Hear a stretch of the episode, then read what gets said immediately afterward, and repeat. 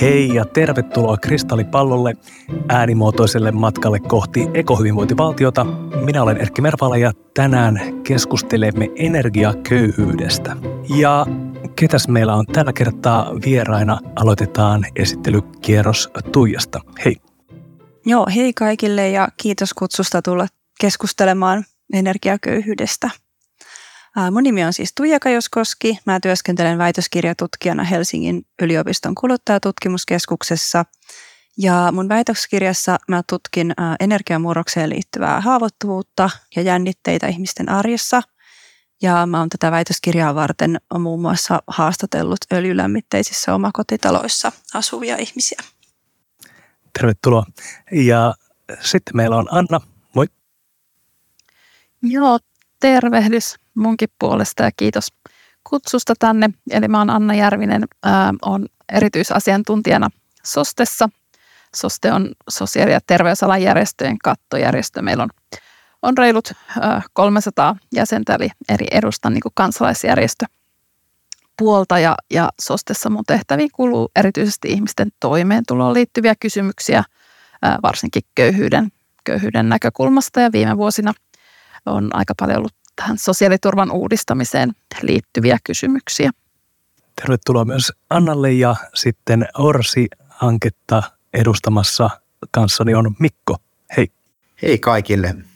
Mun nimeni on Mikko Jalas ja mä oon tosiaan Orsi-hankkeen tutkija Aalto-yliopiston taiteiden ja suunnittelun korkeakoulussa muotoilulaitoksella. Ja mun äh, tutkimusurakin on oikeastaan ollut sellainen, että mä oon koko ajan ollut keskittynyt kotitalouksien energian käyttöön ja, ja toisaalta sitten kestävyysmurroksiin ja Orsin kautta ja tässäkin kristallipallossa haluan olla ajattelemassa sitä, että mitä tämä tarkoittaa reiluuden näkökulmasta yhteiskunnassa. Tervetuloa vielä yhteisesti kaikille. Tänään tosiaan teemana on energiaköyhyys – välillä sivutaan myös energiahaavoittuvuutta, mutta aloitetaan tästä energiaköyhyyden teemasta. Mitä sillä tarkoitetaan? Mitenkä sen voisi nähdä vaikka tällaisen matkamme kohti ekohyvinvointivaltiota näkökulmasta? Haluatko Mikko vaikka alustaa hieman? Joo, tota, mun mielestä tämä matka ekohyvinvointivaltioon on sen tyyppinen, että siinä, siinä näkyy ne suuret odotukset siitä, että kestävyysmurrokset on myöskin yhteiskunnallisten ongelmien ratkaisemista, että ei ole kysymys pelkästään ympäristökriisistä, vaan samaan aikaan myöskin niin kuin, toimivan ja reilun yhteiskunnan ylläpitämisestä kysymys. On sellainen toive, että, että kun me ratkaistaan ekologisia ongelmia, me samalla tultaisiin ratkaisemaan myöskin sosiaalisia ongelmia. Tämä on ollut pitkään se ajatus, mutta Tätä voi hyvin lähteä kyseenalaistamaan ja vähintäänkin pitää tehdä tutkimusta siitä, että miten vaikka tekniset muutokset energian tuotannossa ja varastoinnissa ja kulutuksessa vaikuttaa siihen, että kenelle energia on saatavilla ja minkälaisilla ehdoilla ja mitä tästä seuraa. Eli sen takia energiaköyhyys on ihan, ihan oikeastaan nuorsihankkeen yti, ytimessä silloin, kun me halutaan samaan aikaan katsoa ekologisia reunaehtoja ja hyvinvointivaltion perustoiminnallisuuksia. Haluatko muut täydentää tätä vielä? Niin sano vaan Anna. No tietysti näin niin kuin ihmisten, ihmisten näkökulmasta niin energiaköyhyys ää, näyttäytyy, näyttäytyy ihan konkreettisesti niin, että, että ei ole esimerkiksi varaa, varaa lämmitykseen ja palellaan talvikaudella tai sitten toisaalta, että niihin energiakuluihin, ää, so, korkeisiin energiakuluihin menevät raha on sitten pois jostain muualta kulutuksesta, joudutaan tinkimään ruoasta tai, tai lääkkeistä. Ja ää, on mukana myös ää, ollut tällaisessa Suomen köyhyyden vastaisessa verkostossa EAPN Finissä. Ja, ja sillä on myös tämmöinen kattojärjestö Euroopan tasolla ja on ollut siinä myös tämmöisessä kansainvälisessä työryhmässä. Ää, niin aiemmin on selkeästi näkynyt, näkynyt siellä, että, että täällä meillä Suomessa ehkä tämä niin kuin energiaköyhyys ei ole läheskään ollut samanlainen ongelma kuin muualla Euroopassa monissakin maissa. Ja, ja näissä niin kuin itseköyhyyttä kokeneet, jota, jota tässä meillä on myös verkostossa ollut mukana, niin ei ehkä niin kuin näitä kysymyksiä aiemmin niin paljon ole tuonut esille. Mutta nyt tietysti tämän energiakriisin myötä sitten eri tavalla, tavalla täällä Suomessakin on, on niin kuin noussut ja vaikutuksia on ollut sitten myös ihmisiin tällä, tällä tilanteella vahvemmin ja varmasti tulevaisuudessa sitten joudutaan myös enemmän täällä niin kuin miettimään niitä keinoja, että miten ihmisiä pystytään tukemaan, tukemaan jotta, jotta sitten tämä energiaköyhyys ei myöskään täällä meillä lisääntyisi. Yksi syy sille, miksi nyt teemme tätä jaksoa, on juuri tämä viime vuoden aikana koettu energiakriisi, joka myös täällä Suomessa näkyy ja ehkä voitaisiin aloittaakin siitä, että mitä me opimme tästä 2022 syksyn kriisistä, jolloin mediaotsikot oli täynnä suorastaan pelottelua siitä, että sähkön hinnat ja energian hinnat karkaavat kauas pilviin asti. Mitä voidaan sanoa, että me opimme tästä ehkä jo ohimenneestäkin kriisistä?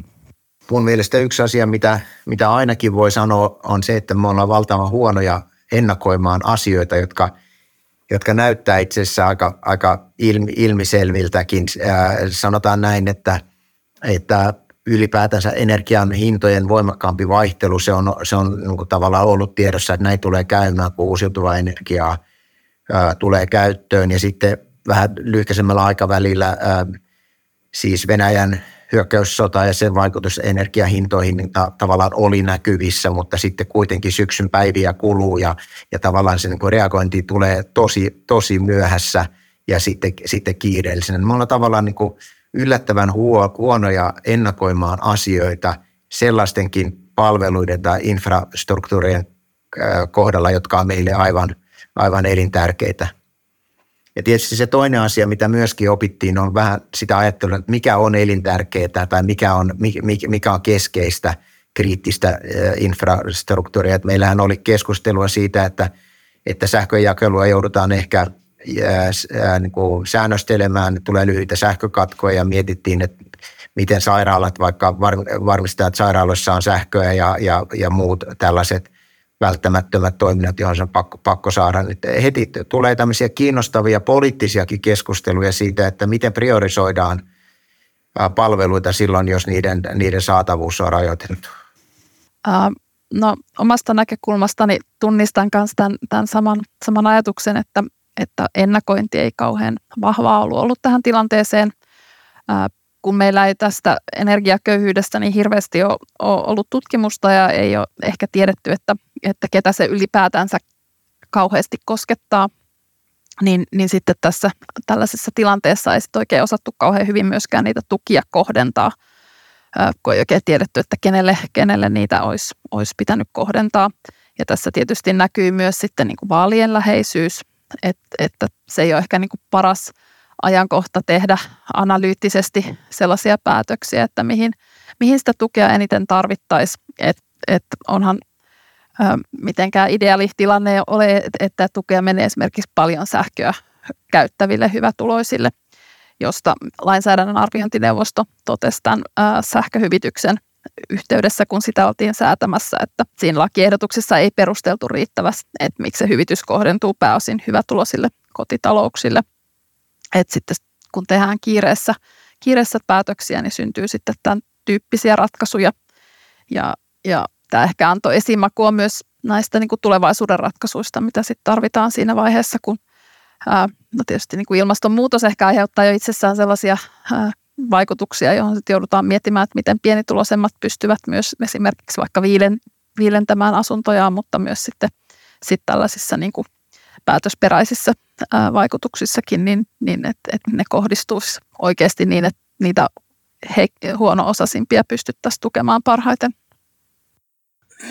Joo, mä voisin vähän tuosta jatkaa samasta asiasta, että, että tosiaan niin kuin, äh, tämä kriisi ehkä osoitti sen, että, että, että, tota, että on, meillä on haavoittuvia ehkä tämmöisiä niin kuin, ryhmiä, joita ei, ei ehkä aikaisemmin ole niinkään huomioita, kuten esimerkiksi ää, sähkölämmittäjät, mutta sitten niin kuin, vain osa heistä on, on, on semmoisessa tilanteessa, että, että tota, he tarvitsevat apua ja, ja ja se oli tietysti tärkeää, että viime talvena niin pyrittiin auttamaan ihmisiä, jotka on akuutissa niin hädässä ja tilanteessa, mutta, mutta sitten niin pitäisi pohtia niitä pidemmän tähtäimen näkökulmasta niitä toimia, tukitoimia, että ne kohdistus jatkossa sitten, sitten e, e, eniten tarvitseville. Ähm, ehkä semmoinen myös, mikä, mikä tavallaan tämän, tämä kriisi toi esiin, niin on myös se tavalla, että tämä energia köyhyys tai tässä haavoittuvuudella on tämmöinen dynaaminen niin kuin ulottuvuus. Eli, eli tavallaan tilanteiden muuttuessa niin se haavoittuvuuden tilakin voi muuttua nopeasti.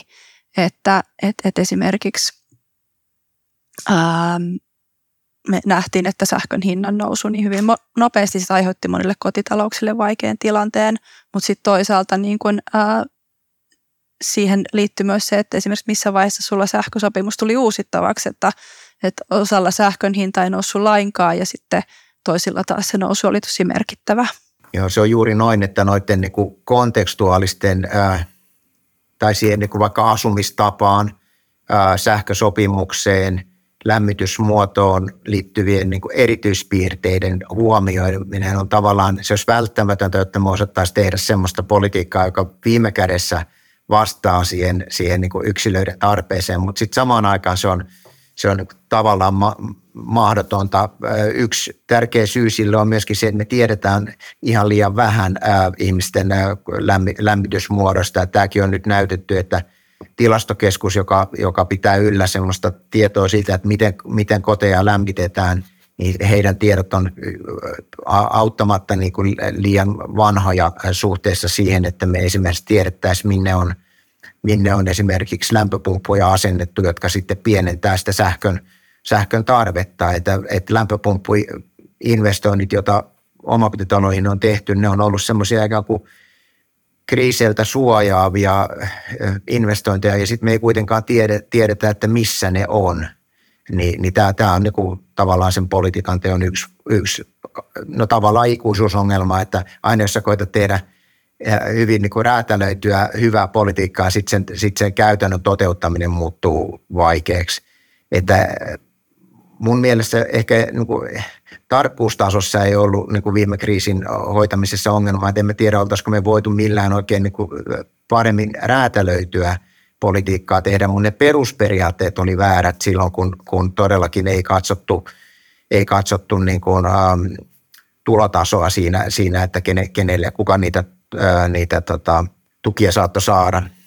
Ja siis se, miten tämä keskustelu sitten näkyy pitkin syksyä ja vielä, vielä keväälläkin, että hirvittävän moni, jotka sitten joutuivat ottamaan uuden sähkösopimuksen tässä korkeiden hintojen aikana koki sen epäreiluksi suhteessa niihin, jotka pystyy olemaan vielä kriisin yli. Vanhassa sähkösopimuksessa se ero voi olla varsinkin sähkölämmitteiselle todella hurja ja se epäreiluus myös sitten kohdistui myöhemmin sähköyhtiöihin, jotka teki kuitenkin hurjia voittoja. Miten tällaista koettua epäreiluutta voisi lähteä sitten purkamaan, vai onko se sellaista, mitä, mihinkä energiaköyhyydessä pitäisi sitten puuttua? Ää, no ehkä jos äh, vähän niin kuin laajemmin tota reiluuden tai äh, oikeudenmukaisuuden äh, tota, ajatusta tässä niin kuin energiaköyhyydessä ajattelee pidemmällä aikavälillä, niin sitten pitäisi tietysti pyrkiä siihen, että, että tällaiset niin kuin Mikko tuossa toi, toi esimerkiksi nämä lämpöpumput investointina, niin pystyttäisiin tekemään myös tämmöisiä ää, niin kuin pitkäjänteisiä investointeja siellä niin kuin köyhimpienkin kohdalla, koska meillähän kuitenkin tuet niin kuin tämmöisiä energiaremontteja tai muun, niin, niin tämmöiset niin kuin kotitalousvähennystyyppiset, jossa sä pystyt vähentämään, niin nehän ei koskaan niin kuin niitä kaikista köyhimpiä palvele. Että tota, tavallaan pitäisi nyt pitkä, pitkällä välillä jo miettiä, että minkälaisia tällaisia niin kuin, investointeja myös etukäteen pystyttäisiin tekemään, jotta sitten kun tulee tämmöisiä ehkä kriisitilanteitakin, niin, niin tavallaan suurempi osa porukasta olisi suojattu niistä, niillä, niiltä niin kuin valmiiksi jo. Sitten on, on tietysti muuten sitten niin kuin tavallaan se sosiaaliturva, joka turvaa sitten siellä viimesijaisessa, niin, niin, niin siinä sitten tietysti eri tavalla pitää miettiä nämä niin kuin tulorajat ja tämän tyyppiset, että ne on niin, kuin oikeudenmukaisia.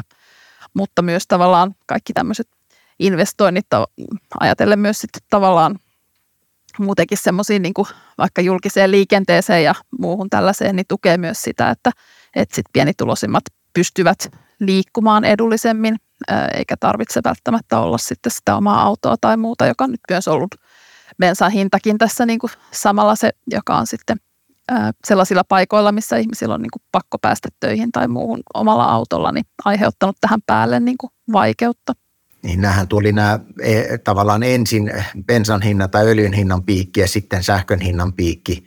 Ja se vaan taas kertoo siitä, että ne on vähän eri, eri ryhmiä tai se vaikutusmekanismi on sitten vähän erilainen. Että silloin ja öljy, öljyhintapiikin aikana puhuttiin siitä, että on ihmisiä, jotka, jotka joutuu työssä puolesta ajamaan paljon. Ei ole niin kuin tavallaan varaa mitenkään olla ajamatta, eikä, eikä tietysti yhteiskunnassakaan haluta, että he jotenkin nyt sitten lopettaisi tai vähentäisi työntekoa sen takia, että, että säästetään polttoaineita – mutta se, se, se vaatii siis semmoista aika, aika hyvää herkkyyttä ja ymmärrystä, ymmärrystä tota energiaköyhyydestä nimenomaan. Nyt meillä on sitten energia, energiavirasto ja ehkä TEMmissä ihmisiä, jotka, jotka tämän, tämän, niin kuin jotenkin tämän asia, asian parissa on, mutta sieltä varmaan on puuttunut semmoinen ikään kuin sosiaalipolitiikan näkökulma ja, ja niin kuin tavallaan köy, köyhyyden ymmärtäminen – ja kyllä täytyy sanoa, että meillä on myöskin niin kuin tavallaan, niin kuin mä jo yhdessä kohdassa sanoin, tilastokeskukseen päin tarvitaan niin kuin parempaa tietoa, niin meillä on myöskin näitä indikaattoreita tai energiaköyhyyden mittareita, jotka on niin kuin muualla kehitetty ja niin kun niitä tuodaan Suomeen, ne ei välttämättä toimi niin hyvin. Että yksi esimerkki on tämä, että, että energiaköyhyys nyt ihan perinteisesti on määritelty niin, että kuluuko yli 10 prosenttia – käytettävissä olevista tuloista energiaan. Ja Suomessa se on hyvin yleistä, että näin on, koska täällä kuluu paljon, energiaa, siis kuluu paljon energiaa, niin se mittari on ollut tavallaan niin kuin huono Suomeen. Ja, ja, tota, ja siis tarvittaisiin parempia mittareita, tietysti niitä on, onkin kehitetty ja otettu käyttöönkin, mutta siitä huolimatta vielä se, että just vaikka tämä sähkö- ja bensan välinen eroavaisuus, niin sekin pitää ymmärtää vielä. Millainen sitten on tällä hetkellä Suomen energiaköyhyyden tila? Onko sitä ja miten se mahdollisesti ilmenee? Joo, no, niin valitettavasti me tiedetään Suomen energiaköyhyyden tilasta aika vähän, koska tutkimusta on tehty niin vähän. Mutta, äh, mutta toki me niin tiedetään, että jo ennen tätä energiakriisiä ja viimeaikaisia energiahintojen nousuja, nousua, niin Suomessa on ollut kymmeniä tuhansia, ehkä satakin tuhatta vanhoissa huonossa, huonokuntoisissa taloissa asuvia ihmisiä, joille tämä energiaköyhyys on todellinen riski. Ja jos me huomioidaan sitten vielä tämä viimeaikaiset ö, kehitykset, niin on todennäköistä, että, että tämä lukumäärä on noussut huomattavasti. Ähm, Suomessa on tunnistettu monia riskiryhmiä, että esimerkiksi sosiaalituen varassa elävät, sitten syrjäseuduilla huonokuntoisissa ää, taloissa asuvat erityisesti pienituloiset. Ää, ää, myös niin vuokralaiset on, on sillä tavalla huonommassa asemassa, että, että vuokralaiset on usein vaikeampi vaikuttaa omiin energiakustannuksiin ja tietysti niin vaikeampi tehdä, tehdä energiaremontteja, joilla voisi sitten saada energiasäästöjä – vanhat öljylämmitteisissä omakotitaloissa asuvat, niin on jo aikaisemmin tunnistettu, tunnistettu kyllä tota, ää, energiaköyhyyden riskiin kuuluviksi, mutta nyt sitten on, on myös tämä sähkölämmitteisissä taloissa asuvat, erityisesti jos ne talot kaipaa muutenkin remonttia, niin, niin, tota, niin, niin se, on, äh, se on yksi, yksi ja tota, sitten on myös paljon tosiaan sitten ihmisillä on vaikeuksia saada pääomaa näihin tarpeellisiinkin, tarpeellisiinkin remontteihin. Et erityisesti niin kun, jos on huonokuntoiset talot tai ne sijaitsee syrjäseudulla sillä, että, että ne remontit ei sitten niin kun lisää sitä talon arvoa, niin, niin, tota, niin siinä, ää, siinä voi olla sitten vaikeuksia, vaikeuksia saada sitä ja ollaan sitten kiinni kiinni joko huonossa energiatehokkuudessa tai sitten näissä fossiilisissa lämmitysmuodoissa. Sitten mä ehkä voisin vielä mainita semmoisen, että, että, että kotien viilennys on ehkä semmoinen asia, mistä puhutaan vähemmän, mutta, mutta tota, se on äh, niin kuin yhä ajankohtaisempi tai tärkeämpi aihe Suomessa. että, tota, että EUn tilastojen mukaan niin osalla suomalaisista on vaikeuksia pitää niiden tai saada niiden kotia tarpeeksi viileäksi kesällä. Ja, ja tämä tilanne tulee tietysti tulevaisuudessa vaan, vaan niin ikään kuin huononemaan ja kuumuus altistaa monille terveysongelmille ja, ja usein juuri haavoittuvimmat ihmiset myös viettää eniten kotona aikaa, jolloin heillä on niin vähemmän mahdollisuuksia paeta sitä kuumuutta. Että tämä on niin sellainen tulevaisuuden asia, tai ehkä se on jo tämän hetken asia, mutta siitä ei myöskään paljon puhuta.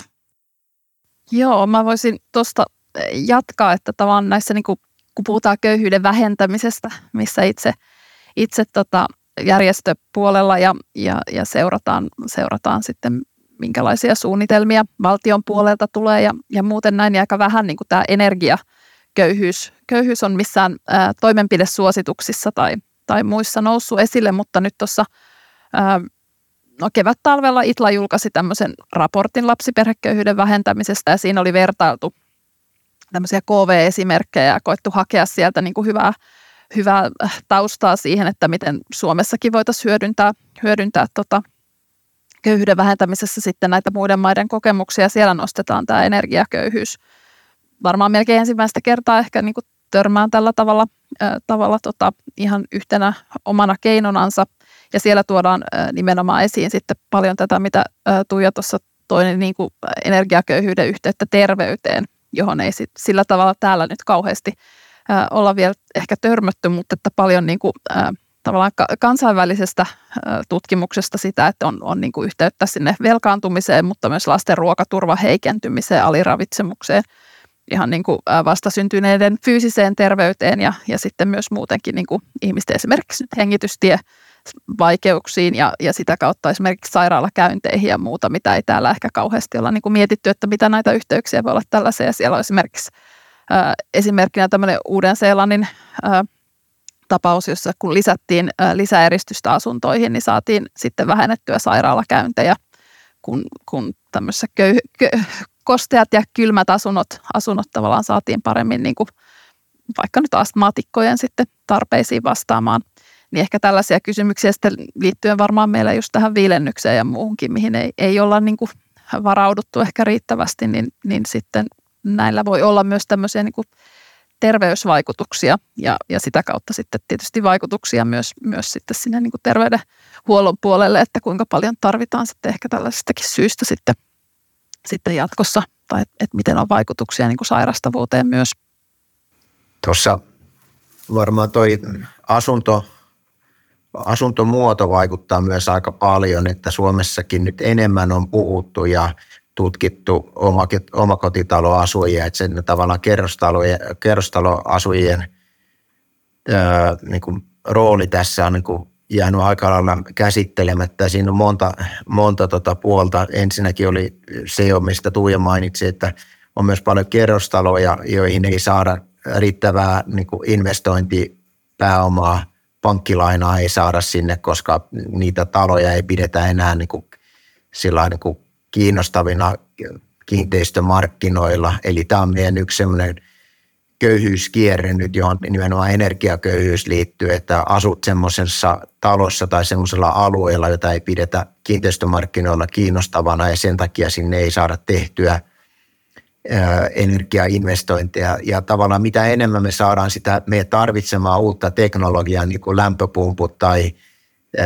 lisäedistykset tai muut, niin mitä enemmän sitä teknologiaa on saatavilla, niin sitä enemmän nämä talot jää jälkeen – kun sinne ei sitä teknologiaa saada asennettua. Se on tavallaan semmoinen aika ikävä piirre, että, että teknologinen kehitys näyttää niin kuin ruokkivan eriarvoistumista tässä mielessä. Että se, siitä on nyt muuten, muutenkin puhuttu, että, että kestävyysmurros tai energiamurros näyttää niin kuin tapahtuvan niiden ehdoilla, joilla on niin kuin rahallisia tai tiedollisia tai muita yhteiskunnallisia niin kuin resursseja olla mukana siinä – ja jos sä et siinä ole, niin sitten sit, sit se kertautuu, kertautuu semmoisena kierteenä, joka, joka to, todellakin on, on sellaista, johon, johon ympäristösosiaalipolitiikan pitää pystyä puuttumaan. Joo, mä voisin ihan pikkusen jatkaa tuohon Mikon, että tosiaan ähm, kun näitä energiainvestointeja tähän saakka on tuettu, niin siinä on keskitytty äh, tavallaan siihen tukemaan niin niitä pioneereja, että on saatu näitä, näitä esimerkiksi sähköautoja ja, ja, ja ilmapumppuja ja muita liikkeelle, mutta nyt kun se energi, tämä energiamurros alkaa koskettaa kaikkia ihmisiä, niin niitä tukimuotoja pitäisi miettiä sillä tavalla uudestaan, että me saataisiin niin kaikki tai mahdollisimman moni mukaan tähän. Sitten on vielä sellainen, minkä mä tässä ottaisin esille, että, että meidän olisi tärkeää niin kuin ymmärtää se, että, että, että energia köyhyyteen voi liittyä myös semmoinen niin tavallaan säästäväisyyden taidotkin, että tavallaan nyt, nyt niin kuin jos ajattelee nimenomaan sähkökriisiä, niin oli semmoinen tilanne, että tavallaan sanottiin, että no sähkön, sähkön hinnahan pitää nousta, että sen niukkuuden pitää tuntua siellä jokaisen sähkön käyttäjän kukkarossa, jotta me saadaan kansalaiset mukaan niihin säästötalkoihin, että se on niin kuin tavallaan väärin piilottaa niitä markkinahäiriöitä kuluttajilta. Tämä on niin kuin se semmoinen niin kuin markkinatalouden logiikka, joka tavallaan niin olettaa, että, no, että ihmisille ei ole niin mitään muita syitä säästää energiaa tai, tai että, että, jotenkin, että se käyttö olisi jotenkin tuhlaavaa ja, ja sitten se niin tavallaan jättää ehkä huomiota sen, että meillä on paljon ihmisiä, joille, joille ne nykyisetkin energiahinnat on ollut ihan riittävän sy- hyvä kannuste olla, olla säästäväisiä. Ja se säästöpotentiaali, joka siellä on, on, on sit aika pieni, että he ei edes pysty niin kuin välttämättä reagoimaan nouseviin energian hintoihin sillä, että vähentäisivät kulutustaan. Tai ainakaan niin, että siitä ei syntyisi terveyshaittoja tai muita, muita niin kuin vakavia seurauksia. Niin, kyllä. Ja siis samaan aikaan kehotettiin myös säästävän energiaa, jotta me saadaan yhdessä pidettyä sähkön hinta tarpeeksi matalana. Eli tässä oli myös tämä keskustelu sitten samaan aikaan. Ja me vältyimme siltä pahimmalta kriisiltä, millä peloteltiin pitkin syksyä ja sitten myöhemmin keväällä taputtelimme itseämme kollektiivisesti kansakuntana selkään, että olipas hyvin hoidettu, kun oltiin niin säästäväisiä.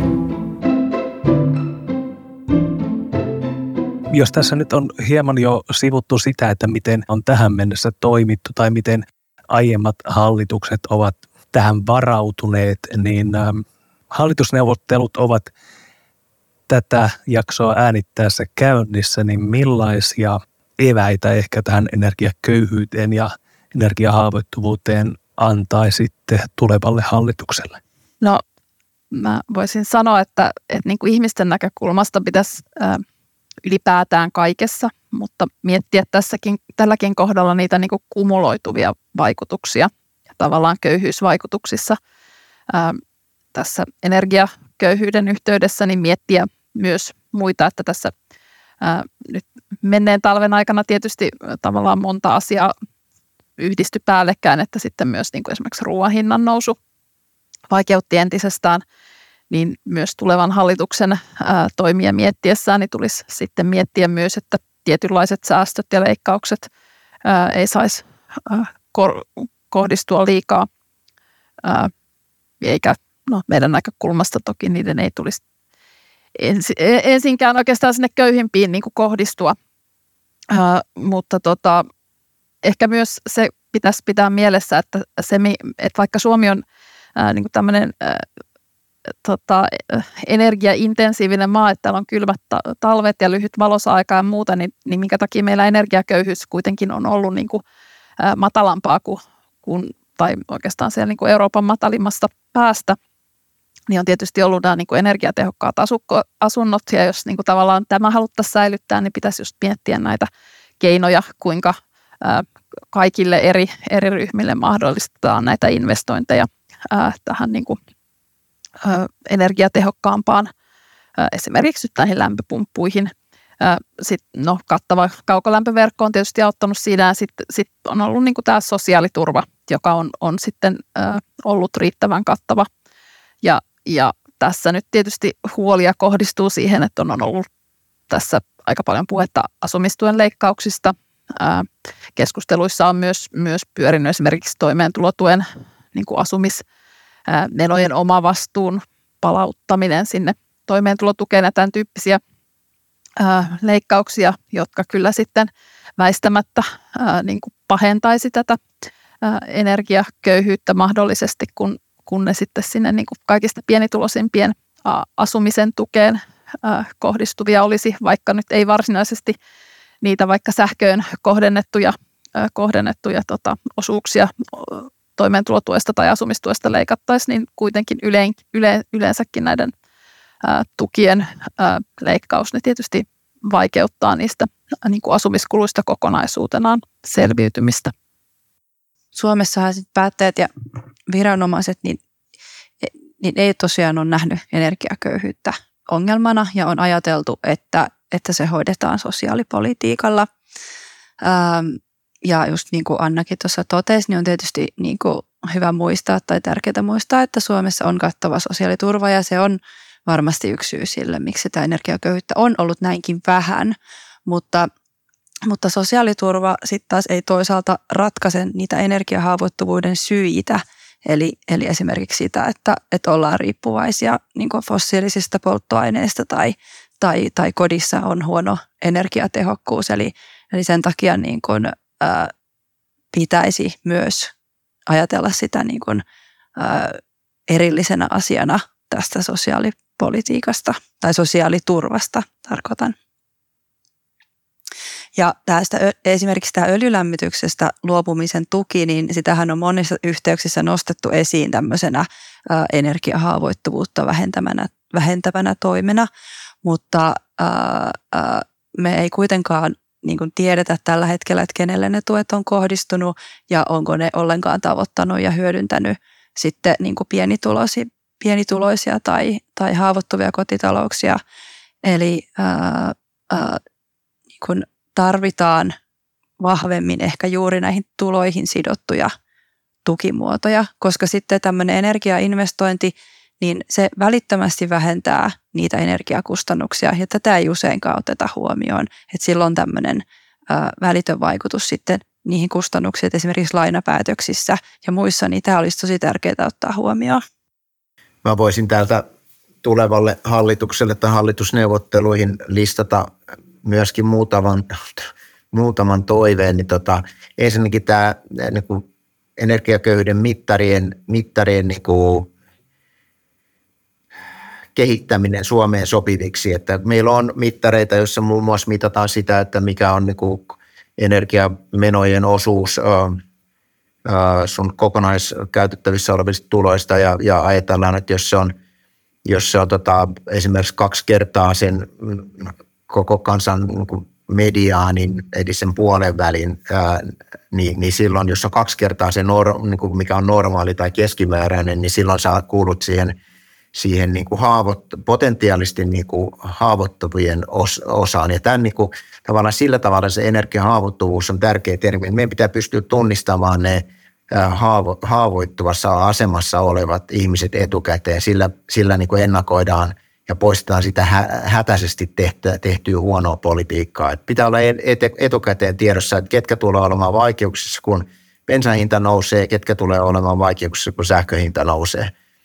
Sitten toinen asia, joka liittyy ihan olemassa olevan politiikan niin kuin johdonmukaiseen ja hyvään toteuttamiseen, on energiaremonttien läpivienti, niin kuin Tuija sanoi tuossa, että sillä me, sillä me niin kuin – toimitaan ilmastonmuutoksen hillitsemisen eteen ja myöskin energiaköyhyyden vähentämisen eteen. Että katsotaan, että, että meillä on niin tukea saatavilla eri asumistyyppeihin ja eri väestöryhmiin riittävän paljon. Ja sitten kolmas kokonaisuus mulle on ainakin tämä niin nimenomaan sähkömarkkina ja sähkötuotteet, että meidän pitää tota – Mä en tiedä, tämä on nyt ehkä vähän kiistanalastakin, mutta mun mielestä meidän pitää niin edistää sitä, mikä on jo käynnissä, että ihmiset ottaa tätä niin sanottua pörssisähköä enemmän käyttöön. Eli ollaan tavallaan, uskalletaan mennä semmoiseen tilanteeseen, jossa, jossa niin kaikille näkyy se, että jos sähköhinta nousee, niin sen, sen tavallaan niin tulisi näkyy mahdollisimman monelle, koska se viime kädessä se, että meillä on semmoinen sähkömarkkina, sit auttaa sitä, että ne hinnat pysyy kohtuullisena. Et jos, jos me ei sitä tehdä, niin, niin, niin silloin niin kuin sähkön hinta ylipäätänsä nousee ja, ja tavallaan ää, sieltä mun mielestä ne niin kuin taloudellisesti heikossa olevat ihmiset on sitten siinä kohtaa kärsijöitä, kun se, se niin kuin kustannustaso yleensä nousee. Et mä, mä oon kyllä sitä mieltä, että, että, että semmoinen niin siinä mielessä ollaan oikeassa suunnassa, että mennään sähkömarkkinaan, joka perustuu, perustuu niin kuin tällä tavalla niin kuin pörssi, pörssisähköön. Ja jos nyt sitten vielä yhden tähän sanoin, joka on ehkä vähän provokatiivisempi, niin tota, mun mielestä energiaa, hin, energia pitäisi pystyä hinnoittelemaan jotenkin progressiivisesti niin, että pienen määrän saa halvalla ja sitten jos haluat tai tarvitset ja pystyt siitä maksamaan tulojesi puolesta, niin sitten se, se suuri kulutus maksaa paljon. Ja tämä ei ole mitenkään mahdotonta. Meillä voi olla esimerkiksi niin kuin omakotitalojen sulakekokoon, eli siihen, että paljonko voi niin kuin maksimissaan kuluttaa, niin sille voidaan asettaa niin kuin korkeat hinnat sille, että, että sulla on sellainen talo, joka saattaa vaatia hyvinkin paljon energiaa. Ei ne, ne mä, ja ehkä täällä muut tietää paremmin, mutta musta tuntuu, että ne ihmiset, jotka on nyt energiaköyhyyden parissa tai sen uhkaamana, niin eivät tämmöisestä kärsisi, vaan se, se tarkoittaa sitä, että ne, joilla on hyvin isot talot ja, ja, ja, ja tota, sen tyyppisiä sähkö, sähkökohteita, jotka vie pal- pal- pal- paljon sähköä, niin, niin tämmöinen, tämmöinen hinnoittelumalli osuisi heihin. Ja tämä on täysin mahdollista tehdä, tehdä tota, ää, joko sähköyhtiöitä siihen kannustaen tai sitten edellyttäenkin, että joitain tietyn tyyppisiä tuotteita on, on niin tarjolla. Ja lopuksi jälleen nimikko segmenttimme – otetaan katsaus kristallipalloon ja katsotaan miltä energiaköyhyys näyttää tulevaisuudessa. Kuka haluaisi ensimmäisenä katsastaa oman kristallipallonsa? Joo, no mun kristallipallo kertoo, että energiahaavoittuvuus ja energiaköyhyys tulee olemaan yhä tärkeämpi aiheita myös Suomessa. Ja se myös tunnistetaan virallisesti asiaksi, joka täytyy Suomessakin ottaa vakavasti. Mutta sitten reilulla ja oikeudenmukaisilla politiikkatoimilla energiahaavoittuvuus Suomessa vähenee ja yhä useampi suomalainen pääsee myös nauttimaan energiamurroksen hyödyistä ja positiivisista puolista.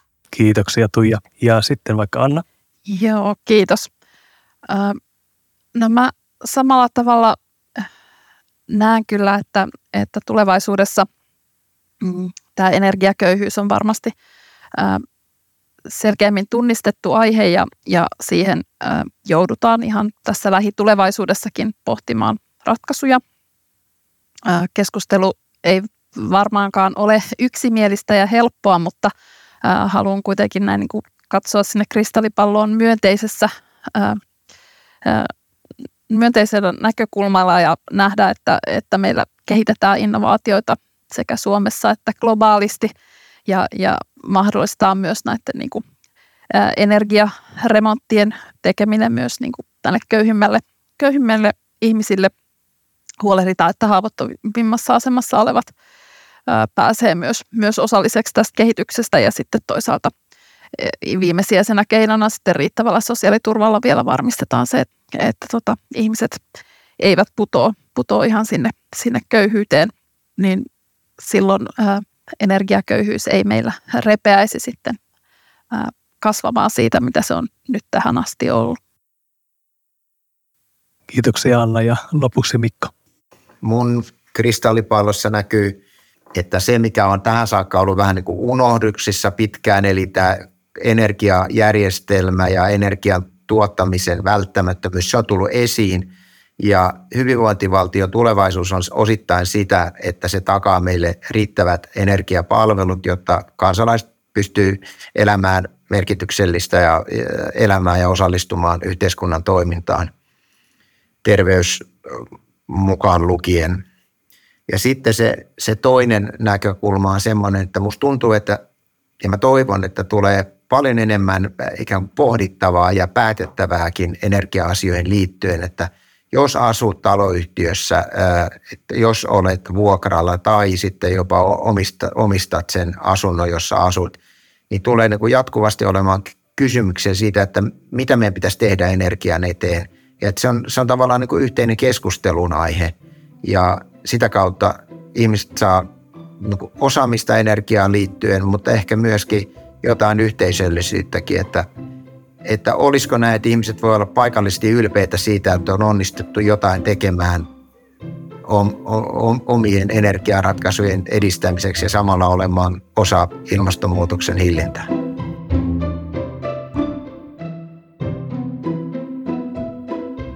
Tällainen oli Kristallipallon jakso energiaköyhyydestä. Mukana jaksossa olivat Anna Järvinen, Tuija Kajoskoski ja Mikko Jalas. Kaikki Kristallipallon jaksot löytyvät osoitteesta ecowelfare.fi kautta kristallipallo, kuten myös muun muassa Spotifysta, Apple Podcastsista ja SoundCloudista. Ensi kerralla jotain aivan muuta. Minä olen Erkki Mervaala. Hei hei!